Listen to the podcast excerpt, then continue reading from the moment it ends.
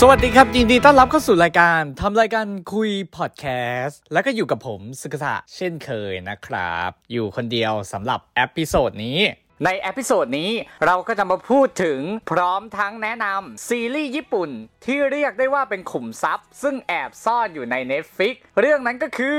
a l t e l i e r มหัศจรรย์โลกแห่งชุดชั้นใน โดยซีรีส์นี้เป็น Netflix Original Series จากประเทศญี่ปุ่นเรื่องแรก ซึ่งทาง Netflix ได้ร่วมมือกันสร้างกับทาง Fuji Television และออกฉายในปี 2015 นำแสดงโดยคุณคิริทานิมิเลอินักแสดงจากซีรีส์อันโดรอย AI No Love Revenge Girl รักนี้ต้องชำระและยังให้เสียงภาคใน Assassination Classroom กับโคนันเดอะมูวี่ปริศนาระทึกศึกลูกหนังมรณะอีกด้วย ซึ่งซีรีส์เนี้ยชื่อที่ใช้ในการโปรโมทของญี่ปุ่น ได้ใช้ชื่อว่า Underwear ซึ่งก็ตรงตัวเลยนั่นแหละก็คือชุดชั้นใน โดยมันก็เป็นส่วนหนึ่งของเรื่องราวที่เกิดขึ้นในเรื่องนี้ด้วย ส่วนชื่อที่ใช้สำหรับการทำโปรโมทสำหรับซีรีส์เนี้ยทั่วโลกก็ใช้ชื่อว่า a l t e l i e r ซึ่งเป็นภาษาฝรั่งเศส โดยมีความหมายว่า ห้องสำหรับการทำงานฝีมือ หรือเวิร์กช็อปนั่นเอง ซึ่งจริงๆ เราก็แอบมองว่าใช้ชื่อ underwear ก็โอเคเหมือนกัน ชื่อ a l t e l i e r ก็ดีเหมือนกันคือชื่อไหนก็ได้ทั้งคู่นั่นแหละ แต่ใจเราก็แอบเอนไปทาง underwear มากกว่า ส่วนหนึ่งก็เพราะมันเป็นชื่อที่ทางญี่ปุ่นเขาใช้โปรโมทนั่นแหละ ส่วน a l t e l i e r จะมีความหมายอย่างไรนั้น เราขออุบไว้ก่อน เดี๋ยวเราจะขยายความเพิ่มเติม ว่าทำไมเราถึงบอกว่าซีรีส์เนี้ยใช้ชื่อว่า a l t e l i e r ในการโปรโมทก็ได้ ซึ่ง a l t e l i e r นั้นว่าด้วยเรื่องราวของโทกิตะมายุโกะสาวผู้ชื่นชอบในสิ่งทอ และเส้นใยมาตั้งแต่เด็กๆ โดยเธอได้เข้ามาทำงานที่ร้านชุดชั้นในสั่งตัดทำมือร้อยเปอร์เซนที่มีชื่อว่า Emotion ซึ่งตั้งอยู่ในย่านกินซ่ากรุงโตเกียว โดยมีคุณนันโจมายุมิ ซึ่งเป็นผู้คร่ำวอดในวงการชุดชั้นในมาเป็นเวลากว่า 30 ปี เป็นเจ้าของร้าน โดยเธอกำลังจะได้พบกับประสบการณ์ที่ไม่สามารถหาที่ไหนได้ และจะช่วยเปิดโลกกระทัดพร้อมทั้งฝ่าฟันวิกฤตต่างๆ ที่เกิดขึ้นในชีวิตเธอ ซึ่งบทเรียนที่เธอได้รับจากการทำงานในร้านนี้นั้น จะทำให้เธอเติบโตขึ้น และมีประสบการณ์ พร้อมต่อสู้กับการทำงานในอนาคตมากขึ้นอีกด้วย ก็สำหรับซีรีส์เนี้ยมีทั้งหมดด้วยกัน 13 ตอน ซีรีส์เนี้ยถึงแม้จะบอกว่าภายนอกอะเราดูแล้วเฮ้ยมันน่าจะพูดถึงแค่เรื่องการทำชุดชั้นในทำมือหรือเปล่า ได้เห็นวิธีได้เห็นกระบวนการทำชุดชั้นในของผู้หญิงอะไรอย่างเงี้ยตอนแรกที่เราดูตัวอย่างเราก็คิดแบบนั้น แต่ว่าพอเราได้เข้ามาดูจริง ๆ ซีรีส์เนี้ยเราจะไม่ได้เห็นแค่เบื้องหลังการทำชุดชั้นในแต่ละชิ้นขึ้นมา เพียงอย่างเดียวเท่านั้น งานที่ทำมือเนี่ยมันเป็นงานที่มีคุณภาพ มันเป็นงานที่ ปานี่เก็บรายละเอียด และใช้เวลานานขนาดไหน และมันคุ้มค่าคุ้มราคามากแค่ไหน กับการที่คุณเสียเงินซื้อของที่มันมีเพียงแค่ชิ้นเดียวในโลก เมื่อเทียบกับสินค้าที่เขาผลิตมา โดยเน้นปริมาณมากกว่าคุณภาพ แต่เราต้องซื้อมาใช้ ส่วนหนึ่งก็เพราะว่าสินค้านั้นมีราคาถูก และเราสามารถจ่ายเงินซื้อมาใช้งานได้ จนทำให้เรามองข้ามเรื่องคุณภาพของสินค้าไป เพราะมีเรื่องเงินซึ่งเป็นปัจจัยสำคัญในการเลือกซื้อของเข้ามาเป็นตัวแปรด้วย แต่ว่าอันเนี้ยจะทำให้คุณหันมาสนใจ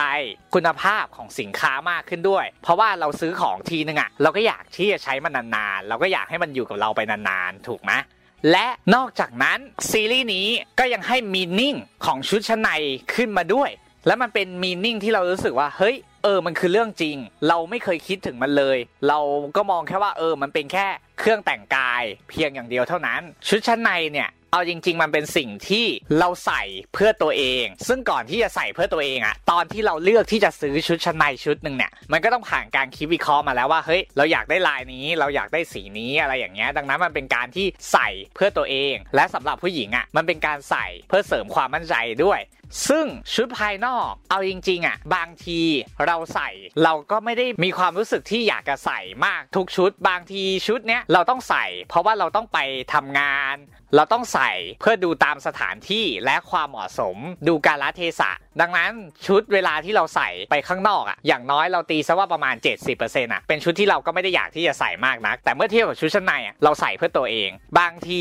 อย่างเช่นเพื่อนเราอย่างเงี้ยอันนี้เป็นเพื่อนที่สนิทกันนะเขาบอกกับเราเลยว่าเนี่ยเวลาเขาจะ present งานอะไรอย่างเงี้ยเขาจะมีชุดชั้นในตัวเก่งของเขา เป็นชุดชั้นในที่เสริมความมั่นใจให้กับเขาเวลาเขาไป present งานกับลูกค้า เวลาเขาไป present หน้าห้องตอนสมัยเรียนเขารู้สึกว่ามันเสริมความมั่นใจมาก และพอเขาใส่ชุดชั้นในชุดเนี้ยเขารู้สึกว่ามันให้พลังกับเขาและเขาสามารถปิดการขายได้ทุกรอบตอนที่เขา present ในห้อง เขาก็ได้คะแนนแบบ top ทุกครั้งเลยสำหรับบางคนชุดชั้นในก็มีผลทางด้านจิตใจด้วย ซึ่งจริงๆ ก็เป็นเพราะความสามารถของเราเองด้วย ที่ทำให้ขายงานกับลูกค้าได้ประสบความสำเร็จ แต่ก็มองเป็นในมุมว่ามันช่วยสามารถเสริมความมั่นใจ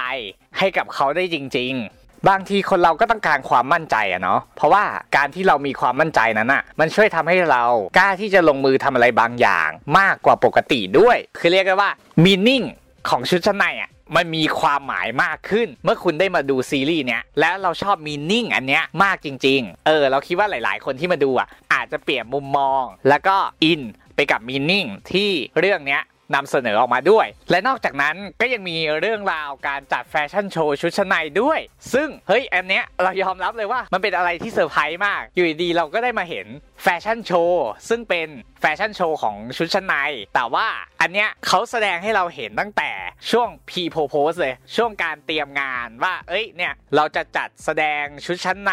ซึ่งมันต้องเป็นคอลเลกชันสำหรับฤดูกาลต้องมีการคิดชุดชั้นในแบบใหม่ขึ้นมา ตามแต่ละ season จะมีทั้งหมดกี่ชุดก็ว่ากันไป stage show เราจะจัดที่ไหนที่ร้าน Emotion หรือเปล่า หรือว่าจะเป็น hall ข้างนอก แล้วก็ต้องมีการล็อกวันที่แน่นอน ในการจัดงานอีเวนต์ด้วย แล้วก็ยังมี detail ยิบย่อยอย่างเช่น อันนี้เราชอบมากเลยคือ เรื่องซองจดหมายที่จะช่วยแบ่งที่นั่งของคนที่เราเชิญมาร่วมงานได้ง่ายมากขึ้น เพราะว่าคนที่เราเชิญมาร่วมงานเนี่ย มันมีเยอะแยะมากมายมหาศาลมาก ถ้าเราไม่ได้แบบทำมาร์เกอร์ไว้ที่ซองอะไรอย่างเงี้ย บางทีการที่เราจะจัดลำดับให้ใครนั่งตรงไหน มันก็ลำบากเหมือนกัน อันเนี้ยมันก็เหมือนกับว่าเป็นวิธีลัดที่ช่วยให้เราสามารถจัดที่นั่งให้กับผู้เข้าร่วมงานได้ง่ายขึ้นด้วย คือเรียกว่ามันเป็นรายละเอียดเล็กๆ น้อยๆที่เราจะได้เห็นจากการเตรียมงานแฟชั่นโชว์ซึ่งมันสามารถเอาไปปรับใช้งานในชีวิตจริงได้ด้วย หรืออย่างการส่งหมายกำหนดการคร่าวๆ ไปให้กับสื่อหรือแขกที่เราอยากจะให้เขามาจริง ๆ ส่งไปล่วงหน้าก่อน แล้วค่อยส่งบัตรเชิญตามไปทีหลังอะไรอย่างเงี้ยเพื่อเป็นการ fix ตัวเขาอะแล้วก็ fix ตารางเวลาเขาไว้ล่วงหน้าเลยว่า เราอยากให้คุณมาร่วมงานจริง ๆ นะ คือแบบเราที่เคยจัดอีเวนต์มาหลายอีเวนต์อะเราก็ไม่เคยแบบคิดอะไรพวกนี้เลยแต่อันเนี้ยมันสามารถเอาไปปรับใช้ได้อย่างที่เราบอกจริงๆ และนอกจากการเตรียม stage show ที่เป็นหนึ่งในช่วงเริ่มต้น ของการเริ่มงานก่อนวันจริงแล้วนั้น เราก็จะได้เห็นกระบวนการเตรียม stage show ครบทุกขั้นตอน ว่าจะมีการ run คิวโมเดลลิ่งยังไง ให้สามารถเปลี่ยนชุดออกมาเดินโชว์ได้ทัน รวมไปถึงการจัดองค์ประกอบต่างๆ ทั้งแสง สี เสียง และองค์ประกอบอื่นๆ ครบทุกขั้นตอน เพราะต้องมีการเตรียมการขั้นสุดท้ายเช็คทุกอย่าง ซึ่งมันจะลากยาวไปจนถึงวันเริ่มโชว์ก่อนที่จะเริ่มแสดงโชว์ขึ้นด้วย ซึ่งเราที่เคยจัดอีเวนต์มามากมายเนี่ยเราก็ไม่เคยทำอะไรแบบนี้มาก่อน ดังนั้นอันเนี้ยมันช่วยทำให้เราเอาสิ่งที่เราดูในซีรีส์เนี้ยนำไปปรับใช้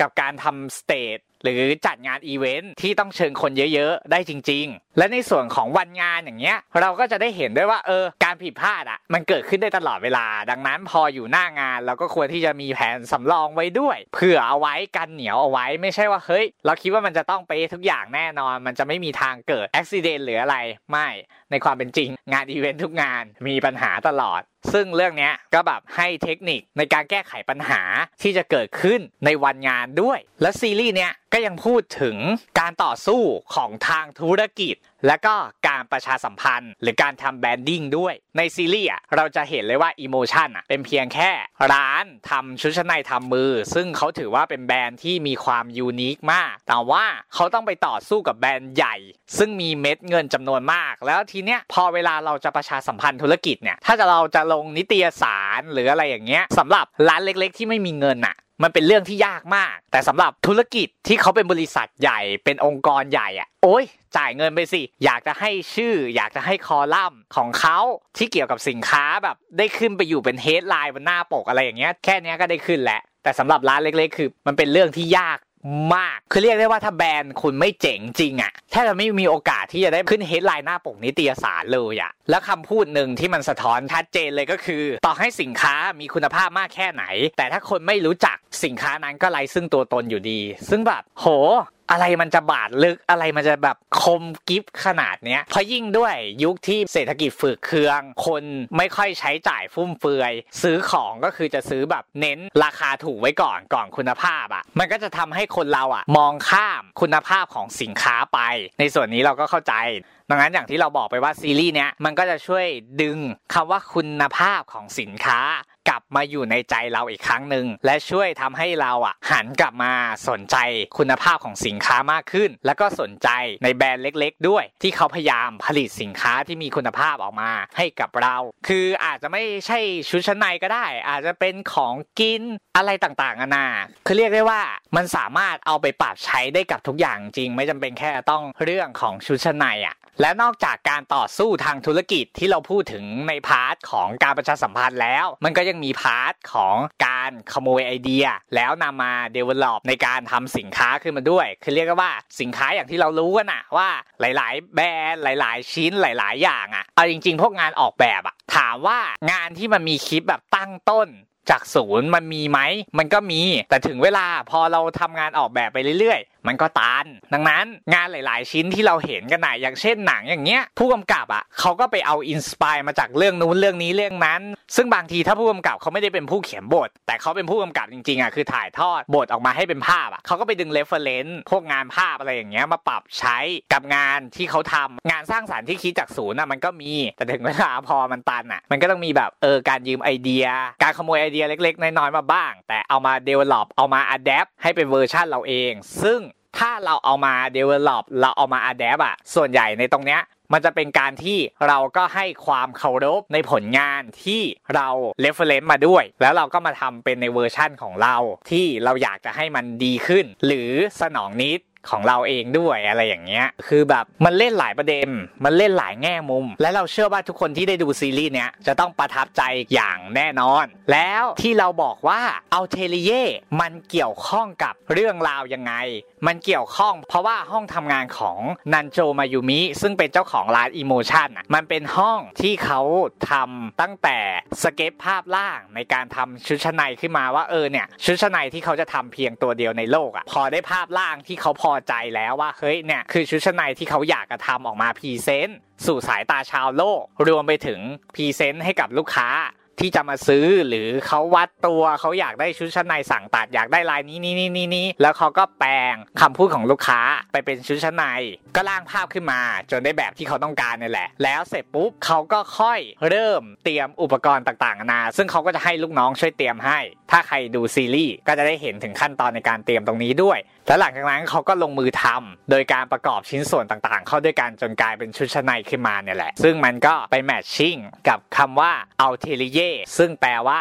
ห้องสำหรับการทำงานฝีมือด้วย ซึ่งส่วนตัวเรารู้สึกว่าถ้าใช้ชื่อว่า underwear ตามญี่ปุ่นอะจริง ๆ มันก็โอเคแล้วนะ เออ แต่พอใช้คำว่า a l t e r i e r มันก็ช่วยทำให้กรอบของเรื่องเนี้ย มันกว้างมากขึ้น เพราะว่าเรื่องราวที่เกิดขึ้น มันไม่ได้อยู่แค่การทำชุดชั้นใน แต่มันยังมีเรื่องของการเตรียม stage แฟชั่นโชว์การต่อสู้กับทางธุรกิจอะไรต่างๆนานาซึ่งร้าน Emotion เนี่ยก็เปรียบเสมือนกับ ห้องที่ทำให้เราอะ ได้เรียนรู้ได้ทดลองทำสิ่งต่างๆนานาขึ้น เป็นเหมือนกับเวิร์กช็อปที่ช่วยพัฒนาตัวเราให้มีประสบการณ์ และเก่งกล้ามากขึ้น ในการที่จะไปต่อสู้กับโลกของธุรกิจที่เราต้องทำงานอยู่ด้วยเนี่ยแหละก็สำหรับซีรีส์ Atelier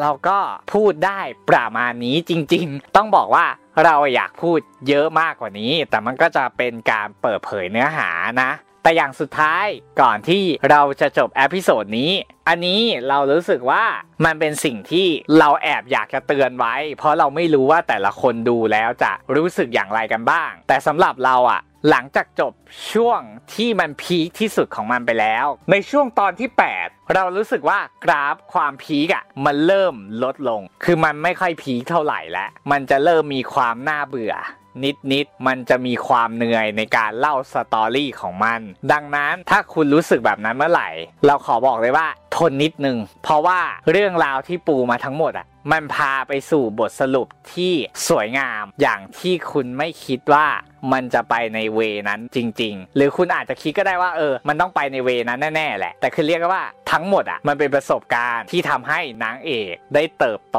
ขึ้นไปอีกขั้นหนึ่งนั่นแหละสำหรับใครที่ชื่นชอบคลิปวิดีโอนี้ก็อย่าลืมกดไลค์ กดแชร์ และกด Subscribe ช่องทางรายการเพื่อที่จะติดตามคอนเทนต์จากทางเรานะครับผม ขอขอบคุณผู้ฟังทุกท่านที่เข้ามารับฟังกันนะครับผมและเจอกันใหม่ episode หน้าครับบ๊ายบายครับ